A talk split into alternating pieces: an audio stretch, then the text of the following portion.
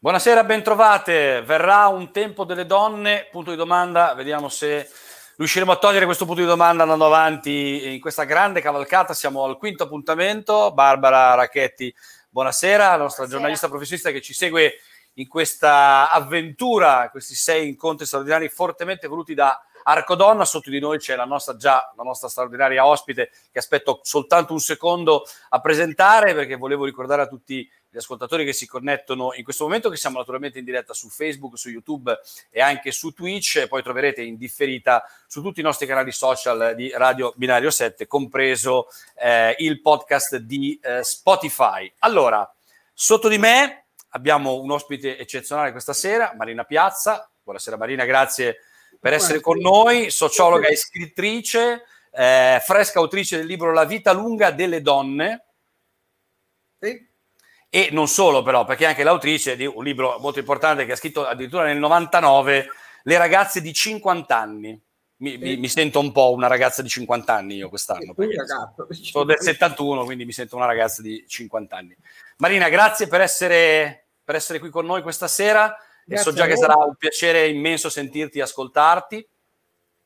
Eh, vedremo. Sicuramente. Prego, Barbara. Sì, eh, grazie Greg, siamo appunto arrivati al, al, quinto incontro, i nostri incontri stanno volgendo al termine, sono sei in tutto e abbiamo parlato di violenza contro le donne, abbiamo sempre parlato di temi impegnativi, ma c'è stato tanto riscontro e quindi questo ci, ci fa pensare che l'intrattenimento non sia per forza solo leggerezza, ma anche una voglia da parte vostra di riflettere, di pensare un po' a noi, alle cose che eh, che ci stanno a cuore. Abbiamo appunto parlato di violenza contro le donne, del codice rosso, la nuova legge che tutela le donne, abbiamo ospitato magistrati, abbiamo ospitato attrici, artiste. Attrici, artiste, abbiamo parlato di Amleta, la nuova associazione nata per difendere i diritti delle donne eh, sul palcoscenico e non solo.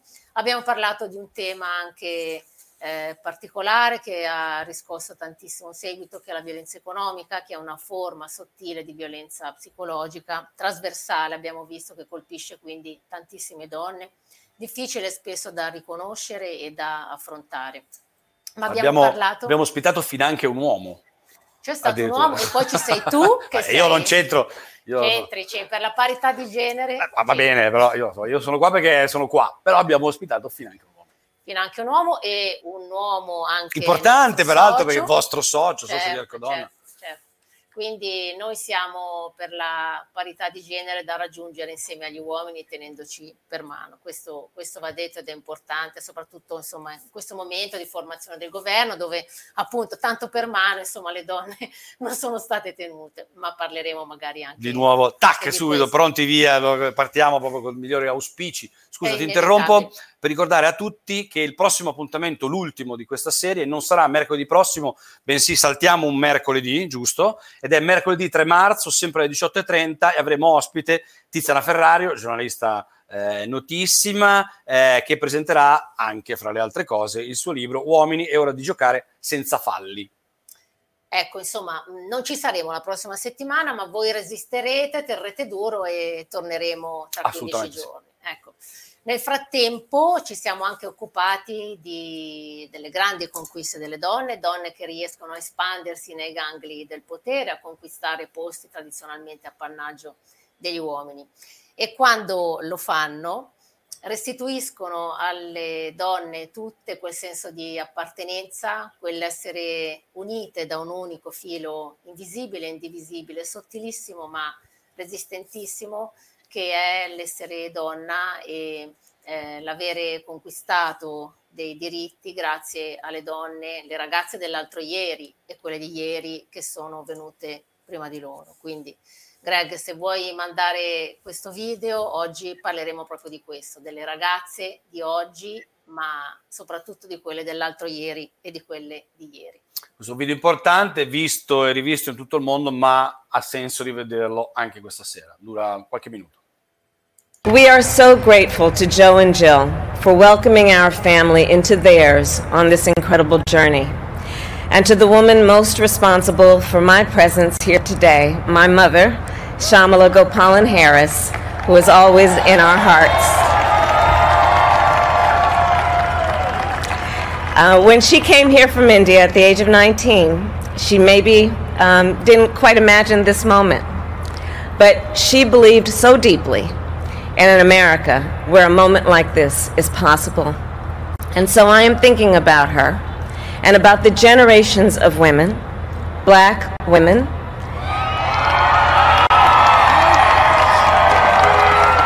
Asian, white, Latina, Native American women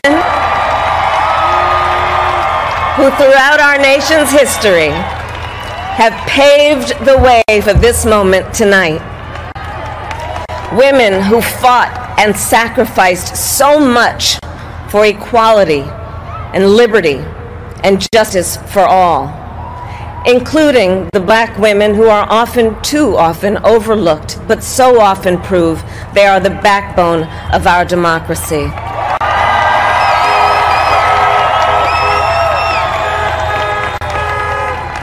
all the women who have worked to secure and protect the right to vote for over a century, 100 years ago with the 19th Amendment, 55 years ago with the Voting Rights Act, and now in 2020 with a new generation of women in our country who cast their ballots and continued the fight for their fundamental right to vote and be heard.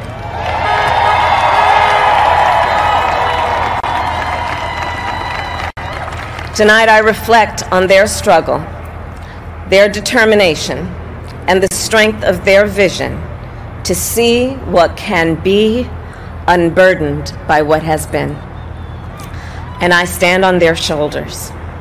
And what a testament it is to Joe's character that he had the audacity to break one of the most substantial barriers that exists in our country and select a woman as his vice president.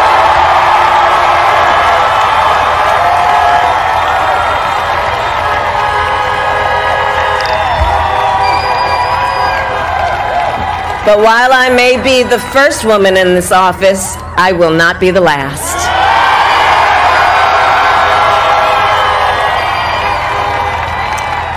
Because every little girl watching tonight sees that this is a country of possibilities.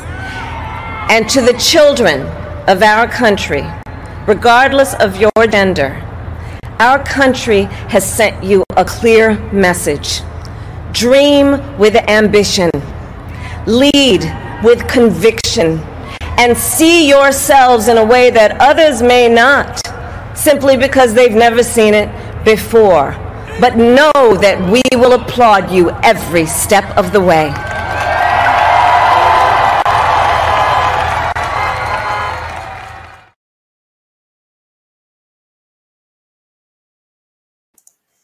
We are... Eh, ripartito. Allora, Kamala Harris, prima donna vicepresidente, nonché prima donna afroamericano a ricoprire, afroamericana a ricoprire questa questo carica. Discorso, Marina?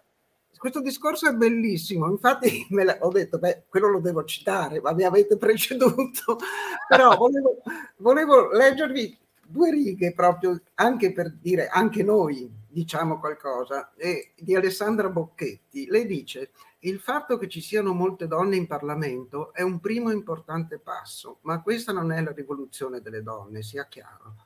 La vera rivoluzione sarà quando le donne saranno capaci di parlare con la loro voce, quella della loro storia, se non se ne dimenticheranno, se non se ne vergogneranno. Bello anche questo, no? Assolutamente sì, assolutamente sì. Barbara, prego. Ma mm, appunto noi abbiamo, ci tenevamo a mandare questo video perché racconta un po' il, il senso delle, delle, battaglie delle donne, eh, l'aver lottato voi ragazze dell'altro ieri per dei diritti che noi ragazze di ieri, cioè noi cinquantenni, mi metto in, in, questo, in questo gruppo, diritti su cui noi siamo un po' sedute, che diamo un po' per scontato, che ci hanno consentito anche di trovare un po' la nostra strada. Ma le ragazze di oggi, invece, quelle che hanno 30 anni, forse sono chiamate a difenderli ancora questi diritti, se ancora siamo qui ad ascoltare commossi questo, questo, video, a dire quasi con sorpresa e che è una notizia che Kamala Harris è la prima donna a ricoprire questa carica e quando qualcuno sfonda il soffitto di cristallo, il famoso glass ceiling di cui abbiamo parlato, dobbiamo sottolineare che è una donna. In un paese normale non dovremmo neanche farlo, essere, dovrebbe essere normale che quindi le persone arrivassero a ricoprire certi ruoli per il loro merito. Purtroppo sappiamo che non è così e quindi ti abbiamo chiamato Marina per ragionare insieme sui diritti di oggi, che non sono forse così, così scontati, su quanto c'è ancora da fare e soprattutto parlando anche del tuo libro, perché il tuo libro La vita lunga delle donne apre una prospettiva sulla, su una fase dell'età che un tempo aveva una, una veste e, e, una visione, adesso ne ha un'altra, anche grazie alle conquiste che avete fatto voi e che ci consentono di guardare a questa, a questa vecchiaia con uno spirito diverso. Ma riavvolgiamo il nastro e partiamo dall'inizio o da dove vuoi tu Marina. A me la prima domanda che verrebbe, Greg, se sei d'accordo, è ma è vero che adesso siamo più arretrati che rispetto a 50 anni fa, quando voi ragazze dell'altro ieri avete, avete iniziato le vostre battaglie? No, io non credo assolutamente che siamo più arretrate e non credo neanche, io non sono neanche convinta che sia tanto giusto dire noi abbiamo fatto tante cose. Adesso lo dirò perché è vero che abbiamo fatto tante cose, però ogni generazione deve trovare la sua voce, come dire, ogni generazione ha le sue contraddizioni, le sue battaglie specifiche. Quindi io sono molto alleata, come dire, delle giovani donne che cominciano le loro battaglie. Vabbè, ma vediamo un attimo se c'è stato, come dire, un progresso, se, se possiamo parlare, diciamo, di questo. Noi siamo le ragazze, io dico dell'altro ieri, perché siamo le ragazze de, degli anni 70, insomma, no? E in quegli anni, eh, io ci pensavo proprio quando, dire, pensavo a questa, a questa trasmissione, eh, come dire, sono uscite talmente tante nuove leggi, una rivoluzione del costume, se voi ci pensate, nel giro, nel giro di dieci anni praticamente, dal 75 all'85, se qualcuno fosse andato su Marte, su, dove non poteva avere nessuna notizia, non avrebbe riconosciuto questo paese, veramente, come dire, c'è stata una modernizzazione così forte, come dire, perché il divorzio, il nuovo diritto di famiglia, la parità sul lavoro, il referendum sull'aborto, la legge di parità sul lavoro, consult- insomma, di tutto e di più. Ecco, io ho, poi ho fatto il conto che in questi ultimi 50 anni ci sono state almeno 25 leggi, dire, che riguardavano le donne, quindi le leggi poi ci sono. Ma lì c'è stato tutto questo, come dire, ma c'è stato soprattutto il fatto che eh, in qualche modo la nostra generazione ha fatto un salto, come dire, perché ha capito, come dire, che oltre alla questione dei diritti, eccetera, c'era una questione di rapporto tra i sessi e che tutto quello che era stato fatto, per esempio, dalla generazione precedente, nell'Ottocento, nel Novecento, eccetera, erano delle lotte in un certo senso per avere gli stessi diritti che avevano gli uomini, per la parità, per l'emancipazione, per il lavoro, che erano tutte giustissime, se ci pensate come erano nel 1902 c'è stata la legge perché le donne non lavorassero 24 ore al giorno in pratica. Ecco, ma questa cosa qui non aveva, toccato, non aveva toccato qualcosa che era nascosto anche in quelle lotte precedenti e cioè una rappresentazione del mondo che passava dalla subordinazione dei nostri corpi, dalla sessualità, dal, come dire, dalla maternità, insomma da quello che eravamo noi, che volevamo esserci nel mondo. Ecco, questo secondo me è, stato, è stata la cosa forse più importante, quel partire da sé, quel dire voglio essere una donna, come dire, non voglio essere come un uomo. Questo è stata una cosa molto forte, come dire, no? che è venuta dal 68, ma insomma soprattutto negli anni 70 nel femminismo. E poi, come dire, ci siete state voi, tu Barbara, come dire, le, le nostre figlie, insomma, no? E in un certo senso io penso che sia stata una battaglia più, più, più, più forte perché non, noi, aveva, noi avevamo un nemico, ma un nemico forte, come dire, no? Le leggi, le, le, la, la, la, società assolutamente uh, arretrata, eccetera, eccetera. Gli uomini anche, che ci volevano subordinate, il sistema patriarcale, insomma, voi vi siete sentite libere perché eravate sulle nostre spalle in qualche modo, ma questa libertà era come una libertà tutta in negativo. Certo, potevate scegliere di non avere figli, potevate, come dire, rivendicare il lavoro, ma poi vi siete trovati, diciamo, con un, uno sguardo, un, un, non so, una, un welfare avaro che non, vi dava, che non vi dava la possibilità di esserci sul lavoro e anche volendo esserci, volendo fare carriera, eccetera, e anche di avere un figlio. E voi volevate stare, volevate stare nel mercato del lavoro con un figlio. E questo sembrava che eh, non fosse... perché c'è qualcosa che, che è una, un filo che, che, che è ancora vivo, che in qualche modo i figli in Italia sono affari delle donne sono così brave, sono acrobatiche, sono multitasking, che si arrangino. sono acrobatiche, scusa Marina, mi piace tantissimo. sì, sono, proprio, sono equilibriste, sono di tutto, come dire. Ecco, che si arrangino, se sono così brave, che si arrangino, si occupino loro dei figli. Ecco, questo, uh, questo voi eh, l'avete vissuto come una cosa, veramente una lacerazione in qualche modo. Infatti Marina, infatti Marina, tu stai dicendo avete conquistato il lavoro, noi ci siamo battute per avere un, un, tempo del lavoro equo, quindi perché le donne non lavorassero in fabbrica 16 ore al giorno. Voi l'avete ottenuto, però poi intorno non avete avuto una società che accogliesse questa vostra istanza. Infatti siamo ancora qui, dicevamo anche nel fuori onda, a parlare della conciliazione famiglia e lavoro. Sì. Siamo dentro questa cosa qua. Certo, perché eh, adesso le ragazze di oggi, tanto per dire, cosa si trovano davanti? La libertà di avere o non avere un figlio, come dire, di, fare, di interrompere la gravidanza, è stata svuotata da un uso smodato dell'obiezione di coscienza, come dire, sono il 70% dei ginecologi, eccetera. Cioè la legge 194 non è che è sotto attacco, non è stata applicata semplicemente. Uh, il progressivo svuotamento dei consultori, il, um, il, ritardo nel welfare, nelle infrastrutture, come dire, abbiamo come dire, un numero di nidi che, che fa orrore, come dire, soprattutto con tante differenze territoriali, ma insomma molto basso, sugli anziani, eccetera. Uh, il lavoro smangiato, come dire, dalla, dalla, precarietà, perché, come dire, noi abbiamo molto lavorato su questa cosa della doppia presenza, ci vogliamo essere, ci siamo, qui e lì, ma se tu non ce l'hai il lavoro dall'altra parte, come fai, come dire, no? E quindi, eh, eh, dire, sono, non so, e, e, e continuamente ancora, come dire, il lavoro di cura, chiamiamolo così, che è un lavoro molto complesso, Guardate che questo è ancora per il 77% sulle spalle delle donne, ancora oggi. Certo. E questo fa parte di uno stereotipo che comunque permea la società e la politica perché il congedo eh, ai papà, tu lo sai Greg, che adesso è stato esteso di ben a nove giorni come se fare un figlio, cioè in nove giorni la cosa si esaurisse lì per i papà. È una questione culturale profondamente radicata no? nel nostro... Certo, ma certo, ma, ma infatti, infatti poi negli anni Ottanta il lavoro di cura era per l'80%, 82% sulle spalle delle donne, è diventato del 77%.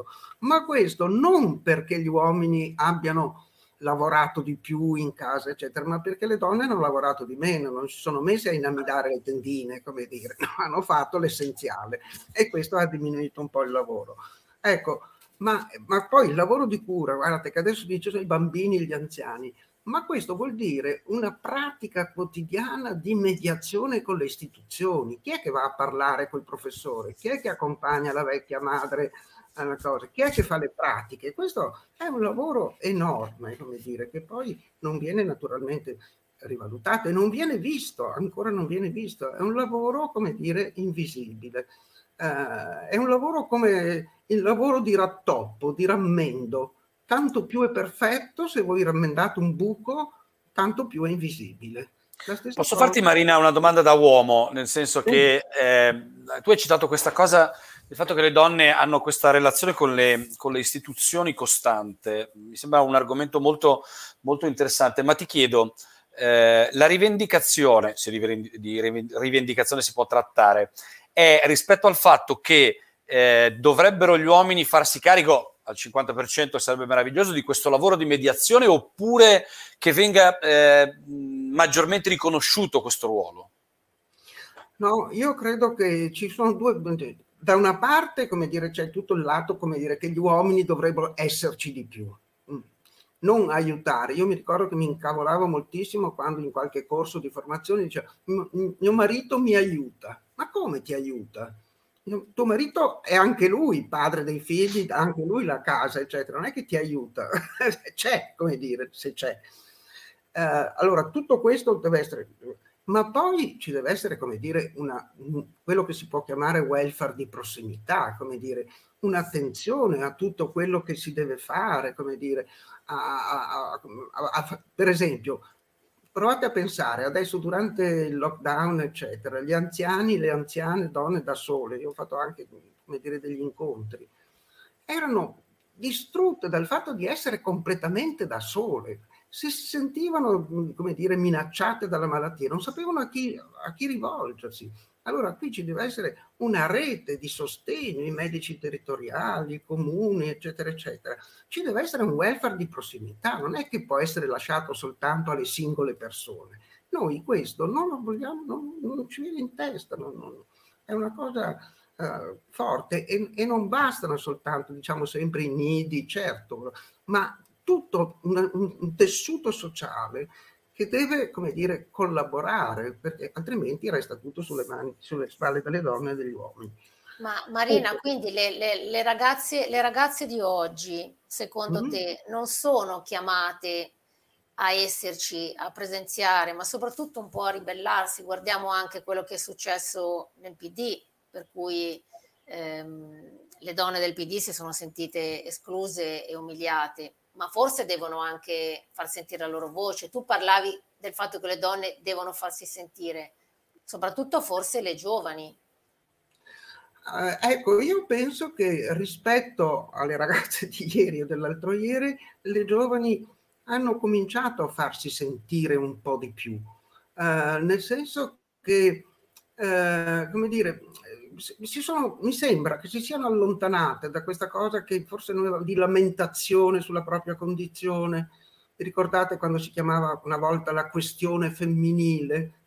Tra gli ultimi c'erano anche le donne, ci sono ancora adesso perché l'ho visto l'altro giorno nel discorso di un politico, ma non tanto di rivendicare, di volere, dire, di lamentarsi, ma di dire noi ci siamo e questo mi sembra che le ragazze giovani l'abbiano imparato ci siamo, par- ci siamo partendo da noi, perché siamo noi, con la nostra competenza, con la nostra voglia, ma non ci fermiamo a noi, ci portiamo, come dire, come diceva Kamala Harris, l'ha detto benissimo, lei non ha detto sono più brava, lei ha detto io sono diversa. E in tutti gli studi sul diversity management si dice che quattro occhi vedono meglio di due. Quindi ci vogliono, come dire, ci vuole uno sguardo diverso, ci vuole una capacità diversa e le donne devono imporsi non perché vogliono, come dire, avere delle cose in più, ma perché vogliono dare delle cose in più. La diversità non è qualcosa di meno, come qualche volta pensavamo anche noi, ma è qualcosa di più. Deve trasformare la società. Mi sembra che questo forse non ci sarà ancora arrivato, ma mh, ci, stiamo, ci stiamo un po' arrivando. Mi sembra che come dire, la, la, la, la, forza che ha espresso lei, Kamala Harris, perché era veramente forte, io mi sono molto commossa questo, a questo discorso, di dire io sono sulle spalle di quelle che hanno lottato prima e vi darò una mano a voi e sono io, sono io perché sono una donna. Ecco, questo mi sembra che le ragazze di oggi un po' uh, lo, lo, stanno facendo, lo stanno facendo perché eh, le loro lotte sono sempre a partire da loro, ma a partire da loro, cioè a partire da sé, come dire, vogliono entrare nel mondo. entrare nel mondo per cambiarlo, perché per esempio le ragazze di non una di meno non è che si fermano anche solo alla violenza e tra parentesi volevo dire che forse una cosa che appunto sta cambiando anche lì, che anche sulla violenza, una cosa che mi pare mi sta, sta cambiando, è che è come dire, non c'è più, non viene più data così mh, fo, insomma, visibilità alla figura della vittima. La vittima non, non dobbiamo, dobbiamo, lasciarla perdere, la vittima è una perdente, la vittima non fa parte della polis, le donne fanno parte della polis, sono attrici, attori sociali a tutti i livelli. Pensate solo a qualsiasi paese al mondo, se non ci fosse il lavoro delle donne sarebbe un paese che, in cui crolla il PIL dopo, dopo, tre giorni, perché il lavoro delle donne è, è, è importantissimo da questo punto di vista. Per cui le donne hanno in mano le redini della società, solo che devono capire che devono proporsi e non lamentarsi a posteriori, come fanno oggi un po' le donne del PD. Devono, come dire, in qualche modo portare avanti una forza che hanno. Ecco, io credo che questo sia qualcosa che, che, che è cambiato e si vede anche da come le donne assumono la responsabilità del potere, perché in fondo, come dire, adesso da noi siamo messi malissimo, ma negli altri paesi al mondo, come dire, è, è un momento proprio in questo anno terribile, come dire, di, di lockdown, eccetera. Ci sono tre donne che hanno in mano l'Europa, sei, sei paesi nordici che hanno la presidente e la prima ministro donna. Insomma, ci sono una serie di donne che, che hanno, e, e, tutti i paesi che sono retti da donne hanno, come dire, affrontato meglio il Covid, anche le aziende, eccetera. Quindi le donne devono portarsi fuori da questo grumo di stereotipi che ancora li avviluppa a volte. Ecco, circa gli stereotipi, Marina, siccome abbiamo parlato anche di questo e poi come, come tu sai, Arcodonna ha un po' nel suo DNA la, la volontà, l'intento di destrutturare gli stereotipi. Purtroppo gli stereotipi sono ancora molto presenti, guardiamo l'oggettificazione della donna nel, nel, mondo, nel mondo dello spettacolo che tipo di, di, di cambiamenti tu, tu, vedi? Tu hai, sei forte dei tuoi anni, della tua esperienza, però hai uno sguardo molto lucido, molto, molto anche proiettato sul futuro. Che cosa vedi tu come cambiamento su questo? Vedi un'arretratezza o vedi un, un progresso? Ma io credo che bisogna, come dire, mh, affrontare gli stereotipi proprio nel momento in cui si formano. Quindi darei moltissima importanza a, alla formazione a partire, guarda, io ho fatto 3-4 programmi in diverse città, in diversi comuni della Toscana, del, sulla formazione, sul contrasto agli stereotipi eh, nelle scuole dell'infanzia, bambini dai 3 a 5 anni. Ti assicura che a volte ci sono degli stereotipi già formati. Naturalmente non è che gli facevamo la spiega, avevamo degli attori che facevano dei giochi di ruolo, eccetera. E mi ricordo che facevano un gioco di ruolo. Cosa fate la mattina? Fate, fate finta di essere in casa vostra e preparate la colazione. Allora c'era un bambino che metteva a posto tutto quanto, metteva le tazze, i bicchieri, eccetera. E una bambina ha detto: Eh no, eh, questa cosa qui non la devi fare tu, perché questa cosa qui la fa la mamma. ecco, tanto per dire. e, e quindi una formazione dal basso, come dire, perché non bisogna affrontare di petto gli stereotipi, bisogna disfarli, di, di, come dire, in qualche modo disordinare i codici e lavorare molto anche sui maschi, anche sui maschi, perché i maschi sono più stretti dagli stereotipi quasi delle donne, perché se un bambino piange è una femminuccia, come dire. Eh, I maschi sono, sono, abituati a pensare che se loro danno prova di debolezza ne va della loro mascolinità virile, che poi è una fragilità, perché poi sono deboli da questo punto di vista. E quindi e questo ancora molto, c'è, e questo ancora molto, resiste, questo purtroppo ma resiste. Certo ancora esiste. Però noi donne come mamme di maschi, Greg hai una figlia, quindi questo almeno te lo rispondo. Paura, però... voglio capire dove vuoi arrivare. Di... No, nel senso che noi mamme di maschi, io delle femmine, ma insomma noi in generale, abbiamo la, la grande responsabilità di formare dei maschi vicini alle donne e puliti rispetto a questi stereotipi. Quindi, sì, sì, io, io sono d'accordo, sono d'accordo su questo, però guarda che non è neanche che possiamo dare tutta la responsabilità alle mamme, ma insomma... Di nuovo alle donne, quindi. Di nuovo, come dire, sempre sulle spalle delle donne. C'è la scuola, come dire, la, questa cosa diciamo della, del disordinare i codici della mascolinità e della femminilità deve essere una cosa che deve essere una cosa trasversale dall'infanzia fino a... perché altrimenti ci troviamo... Io faccio sempre l'esempio di una... Qualche anno fa hanno fatto una pubblicità progresso in cui hanno messo dei cartelli a tutte le fermate del tram in cui c'erano delle figure di giovani donne carine, come dire, che dicevano io quando torno a casa vorrei, io quando sono in ufficio vorrei, eccetera, eccetera. E si aspettavano, e c'era il, lo spazio perché riempissero, si aspettavano che fossero le donne a dire vorrei questo, eccetera. No, sono stati tutti filmati, eh, maschi, che dicevano io quando torno a casa vorrei che mio marito mi menasse, io quando torno in ufficio vorrei essere sotto la scrivania, eccetera, eccetera.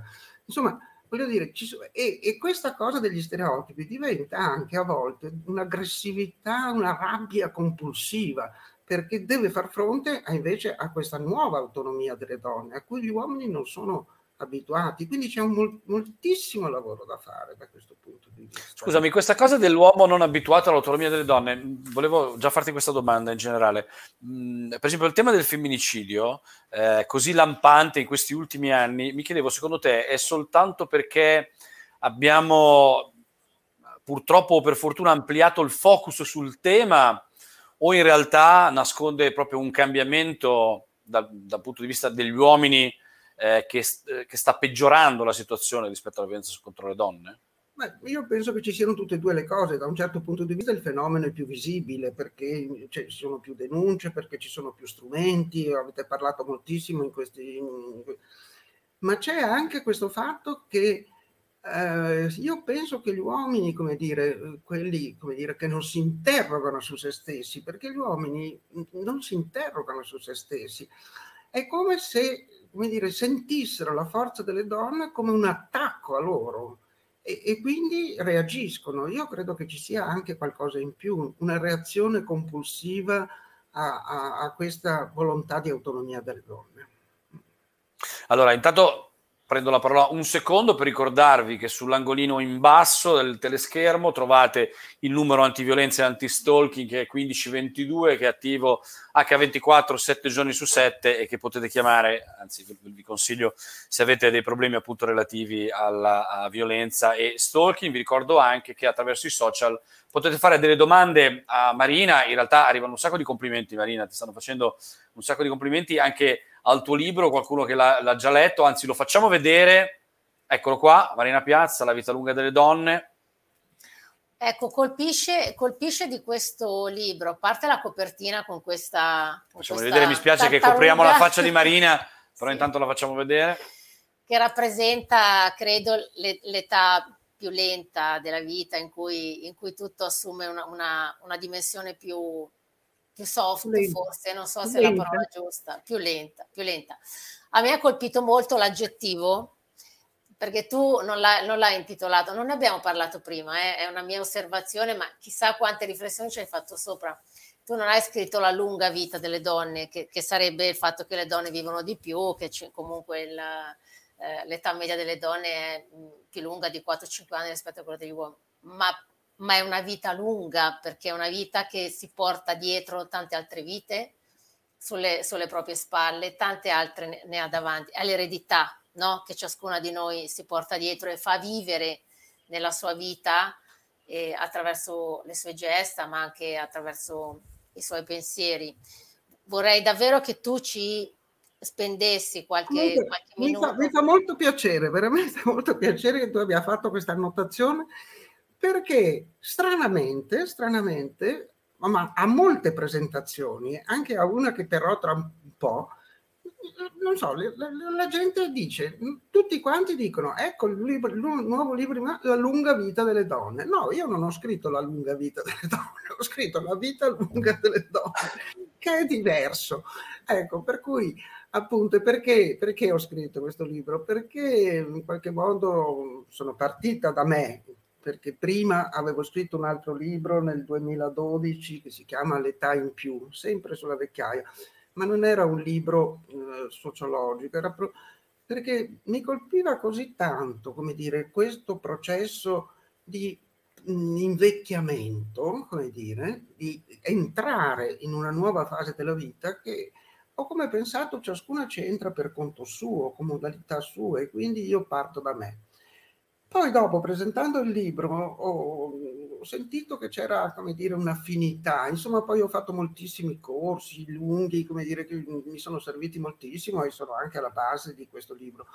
Ed era questo pensiero, come dire, che noi abbiamo davvero una vita lunga, ma veramente lunga, come dire, no? perché è, molto diversa dalla, oppure c'è stata anche nella generazione precedente, ma le nostre madri vivevano magari molto, ma non capivano come dire, così si, si rannecchiavano in, questo, in, questa specie di guscio a, a, a, partire dai 60 anni, erano chiuse come dire in casa, eccetera.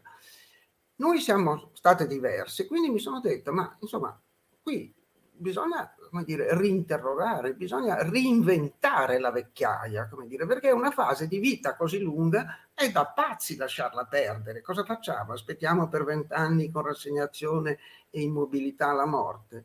No, questa, come dire, sono, sono, possono essere 20, 30 anni, 10, poi magari uno muore prima, ma insomma eh, di vita. E quindi questa è, eh, come dire, la, la, la cosa che... Eh, che e, e, e anche qui ho voluto davvero oppormi alla uh, presenza sterminata di stereotipi, che sono da una parte lo stereotipo della vecchina rassegnata, ma che è un po', ma anche l'altro, che è altrettanto um, pericoloso, dannoso, quella della giovanilista a tutti, conti, a tutti i costi, quella che a 90 anni va in bicicletta, quella che fa... Che va in palestra. Che, che, snob, che sborda dalla, dalla, mattina alla sera. Ah, insomma, vuoi dire, eh, allora ho detto, vabbè, ognuna cerchiamo, come dire, di raccontarle queste storie, di metterle dentro a un'esperienza comune. E allora, un po', detto in soldoni, il messaggio mm, era quello, non di felici di invecchiare. Ah, che bella la vecchiaia. No, Io, il messaggio è quello di libere di invecchiare, la libertà di invecchiare, e accettando la propria età, non ricorrendo, come dire, a dei giovanilismi insensati. E, e, e quindi a me non piace neanche tutta la definizione che, che dà l'Organizzazione Mondiale della Sanità, per esempio, sull'invecchiamento attivo mi sembra questo invecchiamento attivo che tu devi correre, correre per, per, per devi rincorrere l'invecchiamento. Sì, ecco, allora io invece l'ho chiamato nel libro l'invecchiamento creativo, cioè eh, un invecchiamento, come dire, che è basato sulla curiosità, sull'apertura, sull'ironia, sull'ironia soprattutto, un po' prendersi cura, prendersi in giro anche di se stesso, il perdurare dell'amore per la vita, perché insomma, come dire, se, se, se, e anche ho cercato di dare un po' di vigore a questa parola vecchiaia. Sentivo proprio stamattina un'altra cosa, diceva no, ma non chiamiamoli vecchi. No, io voglio che, che, che la vecchiaia sia un'altra cosa, che non sia quella cosa lì, come dire, no? ma sia una questione anche di, di, vita, di capacità, di trovare degli equilibri tra potenza e impotenza, perché certamente ci sono moltissime perdite, ma ci sono anche dei guadagni, insomma. E, e, e io credo che la vecchiaia è, è, è, terrificante se ci si considera degli oggetti che smettono di suscitare desiderio o ammirazione. Se invece ci si pensa come soggetti, si scopre che ci sono ancora delle cose belle da fare e, e allora puoi anche cercare di trovare un centro, un centro di questa tua vita, di questo momento. È quello che dicevamo con una mia amica, vabbè, se non trovi un centro, trovi un centrino, come il centrino di pizza delle nonne, e lo rimetti in un altro modo, come dire.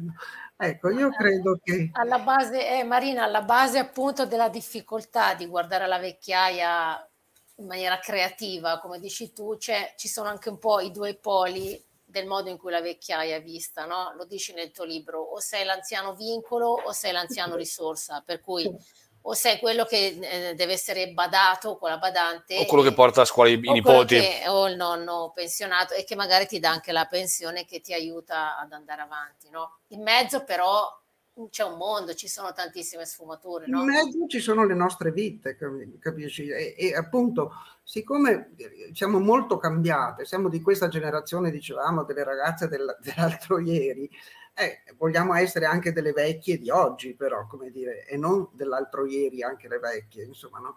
Ecco, io credo che, e questo, mh, mm, non so, mm, c'è, c'è, questa cosa anche di impossessarsi mh, mm, di, di, di, qualcosa in più, per esempio della lentezza. Io che sono sempre stata una furibonda che, part- che andava di qua, di là, su, giù, eccetera, adesso sento che mi piace anche essere più lenta. E, ehm, e volevo leggervi questo perché secondo me è anche un pezzettino che ho preso uh, e, e, da lì è venuta la copertina, è uno, di Hillman, dello psicologo, dello psicanalista. Dice, uh, lo trasfor- trasforma la lentezza in avventura, dice l'uscire dalla vasca da bagno, il correre e rispondere al telefono o anche scendere soltanto le scale presentano altrettanti rischi della traversata del deserto dei Gobi. Chi lo sa quando quel ginocchio matto potrà cedere o il piede mancare il gradino?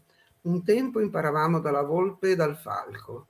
Adesso i nostri mentori sono il tricheco, la tartaruga e l'alce degli acquitrini nebbiosi. L'avventura della lentezza. Io l'ho trovato bellissimo questo. Ecco la tartaruga. e allora appunto da lì la tartaruga del, della copertina.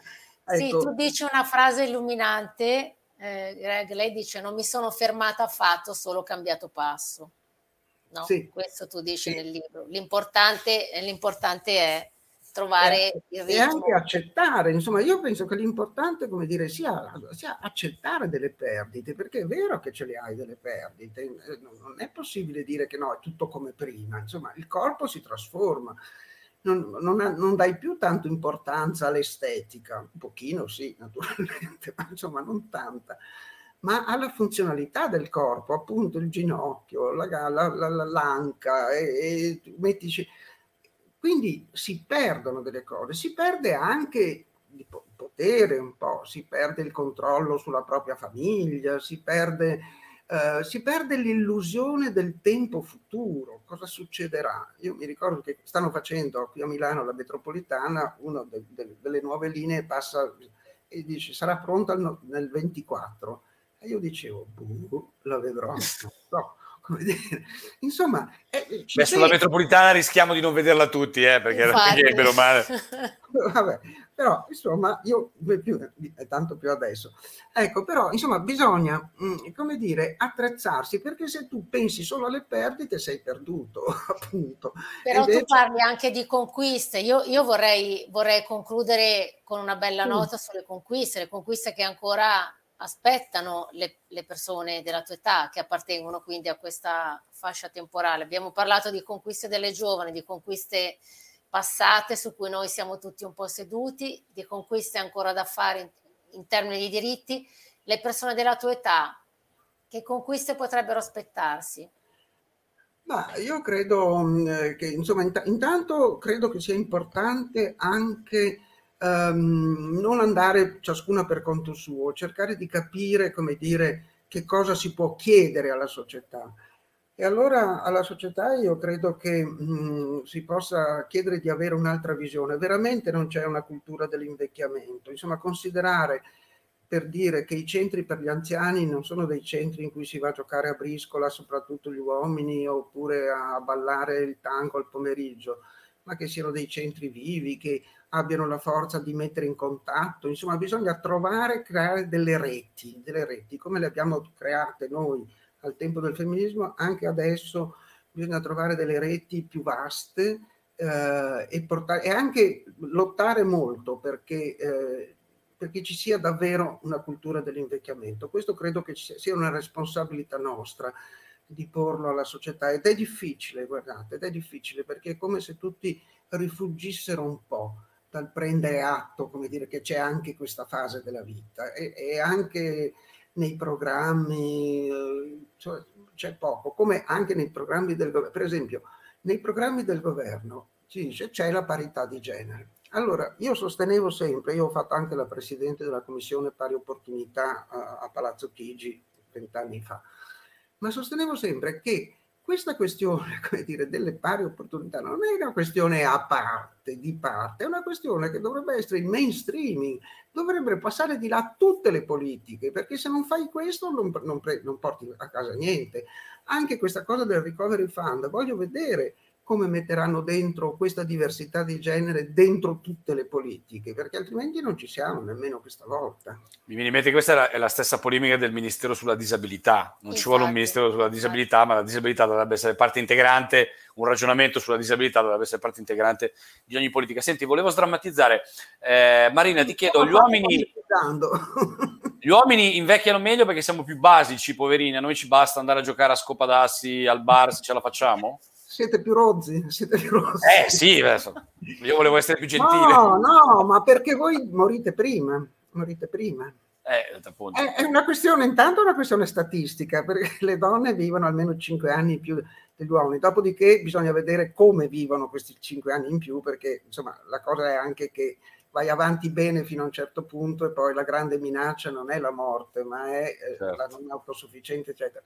Ma voi ve la cavate come sempre come furbacchioni morendo prima. E, e, poi, e poi siete meno abituati. Gli uomini non hanno fatto pratica di autocoscienza. Noi ci siamo, come dire, formati attraverso questo, per cui anche adesso continuiamo a ragionare, a vedere. Esatto, siamo, siamo basici, eh? una partita scopa, il calcio la domenica va pomeriggio. Benissimo, va benissimo, però parlate anche di voi, non, non, siete abituati a parlare di voi. Ora gli uomini, per esempio, perché io parlo molto anche delle perdite, delle cose nel mio libro? Perché eh, dire, vengono fuori delle cose. Avevamo un gruppo di una ventina di donne ed era un gruppo in cui nessuna si vergognava a dire anche che per esempio stava male, come dire, um, perché non era giudicante. Invece gli uomini, se dicono io sto male, sono debole, sono fragile, si sentono come presi da una cosa di dire ah ma allora non sono più un uomo. Insomma, come dire, è, è, molto importante questa differenza, averci eh, pensato, perché come gli uomini non si interrogano, si interrogano sulla violenza delle, sulle donne, ma poi non si interrogano sulla loro sessualità, su chi sono loro. Ecco, questo manca agli uomini. Io credo e questo che... è il motivo per cui, per esempio, noi continuiamo ad andare dal ginecologo e gli uomini dall'andrologo non ci vanno e quando non si riesce ad avere un figlio è ancora sempre colpa della donna perché è ancora certo. così e, e, l'uomo dall'andrologo culturalmente no? non abbiamo quella, quella formazione per cui... Sì, perché hanno, hanno, paura che sia un attacco alla loro mascolinità, alla loro virilità, certo, senza certo. sapere che questa cosa qui se, se, è basata su questo, la loro virilità è soltanto fragilità. Ecco. E un'altra cosa voglio dire, noi, come dire, più donne vecchie, dobbiamo in qualche modo mh, mm, che sappiamo che cos'è la fragilità e come anche combatterla. Forse una, una, responsabilità verso la società, adesso per esempio in questa cosa del confinamento, in cui tutti si sentono fragili, far sentire anche come la fragilità non è solo orrore, può essere anche grazia, come dire. Ecco, questo mi sembra che possiamo dirle. E forse un'altra cosa, se posso dire, bisogna che le donne, ecco, che le donne eh, della mia età imparino, eh, io per prima, eh, è imparare a chiedere. Noi siamo sempre state abituate a non chiedere, abbiamo sempre fatto tutte noi, tutto noi, no? no? Faccio io, faccio io, faccio io. E questo, come dire, perché siamo state socializzate sempre al, al, bisogno degli altri, non al nostro bisogno, abbiamo messo sempre in, in, secondo piano il nostro bisogno. Ma in questo non chiedere, non farsi aiutare, c'è anche qualcosa che non è, che è un po' spurio, perché è come se tu pensassi che, che fai tutto tu, che fai meglio tu e che l'altro non può aiutarti. E questo vuol dire anche un po' disprezzare l'altro. E quindi impariamo magari dire, in tarda età a, a chiedere, a, a, dire, a, sentire che abbiamo bisogno dell'altro, perché questa cosa che ciascuno ha bisogno dell'altro, dell'interdipendenza, è venuto fuori in un modo così forte, così drammatico in questo momento del Covid, che davvero diventa una, una base, dire, da cui partire. Marina, ti passo un messaggio che ci arriva da una nostra ascoltatrice, dice Marina, ci ha aiutato ad essere fiere di essere vecchie e capaci di prenderci in giro per essere un po' più lente, continuando a sorridere. Questo è un messaggio che ti manda Anna, che evidentemente ha letto il tuo libro mi fa molto piacere. Un sacco di complimenti. Barbara, io devo sempre fare questo sì. ruolo ingrato di dover chiudere perché guardo il tempo. È arrivato un altro messaggio della nostra presidente Laura Morasso che ci tiene a ringraziarti e a ricordare come siete state ragazze insieme. Io sono convinta che Laura abbia l'occhio lucido, ma un po' ce l'ho anch'io a pensare a quello che anche noi cinquantenni abbiamo perso, perché penso che la vostra giovinezza sia stata un'esperienza straordinaria. A me sarebbe piaciuto viverla. Spero che le ragazze di 30 anni, in questo ciclo che oggi abbiamo cercato un po' di abbracciare, possano vivere questi momenti di grande condivisione, di riflessione collettiva.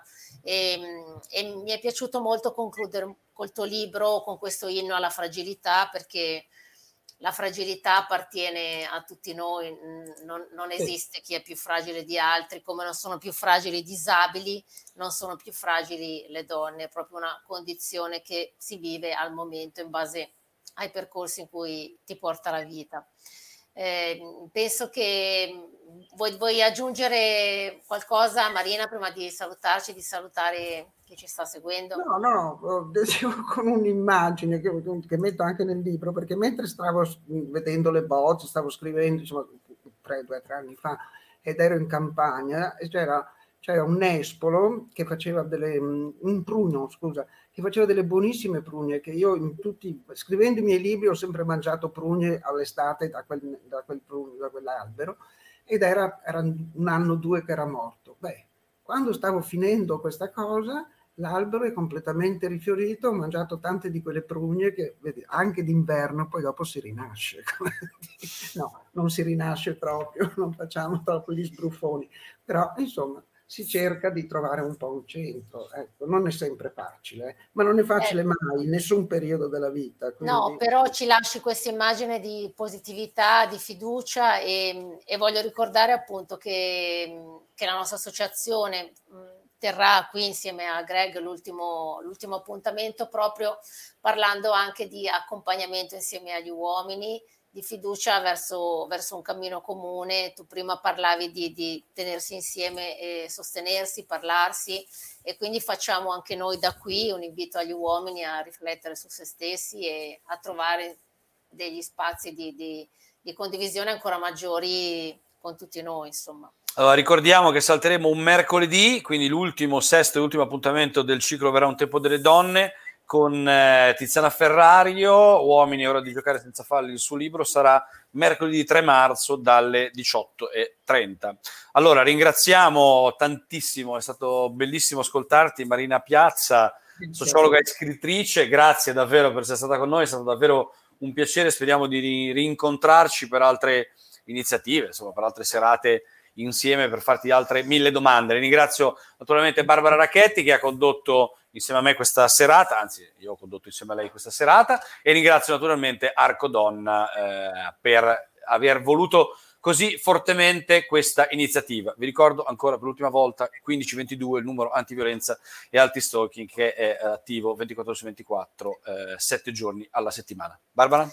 Chissà che alla fine dei nostri incontri il nostro titolo lungamente pensato e che vi abbiamo anche spiegato, ma non c'è mh, mm, ragione per spiegarlo perché ormai si capisce, verrà un tempo delle donne, punto interrogativo, possa concludersi con un punto esclamativo. Cioè mi stai dicendo che dobbiamo cambiare sa. la grafica?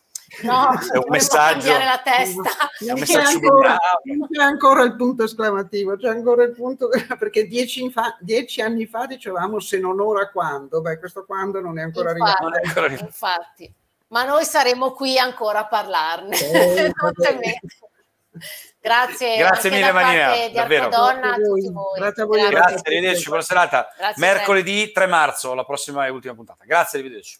Grazie.